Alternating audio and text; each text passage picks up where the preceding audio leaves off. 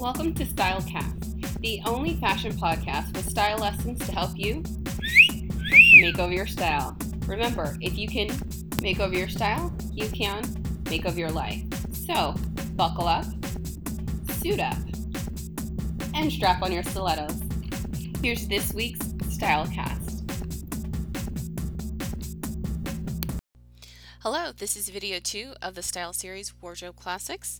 This series is all about classical wardrobe pieces that should be a part of your wardrobe.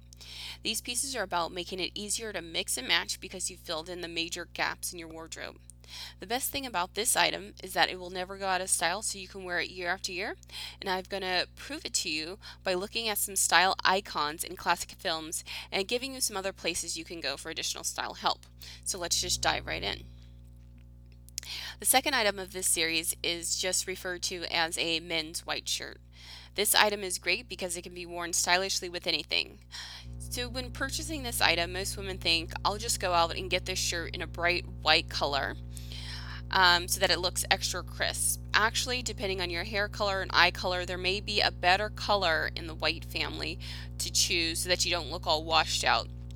Regardless, this shirt is a wardrobe classic, and here's a great wear to work outfit using this shirt. So you can see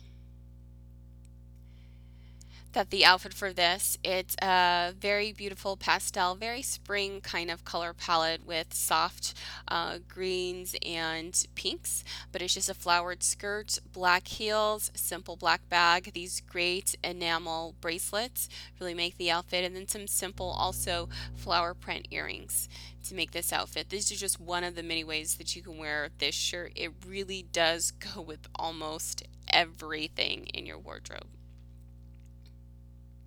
I want to give you some additional ideas on what you can wear this with. So we'll run through these really quick and get on to the fun stuff. So um, you could star in your life as the star who finds adventure and wear it with a pair of dark denim jeans. It's a very classic look. You could wear it girls' night out after a breakup if you wear it with a sequin skirt. That's very fun. You could be the starlet who bumps into Mr. Right and you could wear it with a pair of cutoffs in Converse. You could be the boss lady and wear it with wide leg pants and a belt and you could be the woman thriving out of her element, wearing it with a bright colored pencil skirt. So here it is again, the men's white shirt. I show you, I'm going to show it to you that it is a classic because it appears in many classic films. So hopefully everybody watching this has seen the film Pulp Fiction.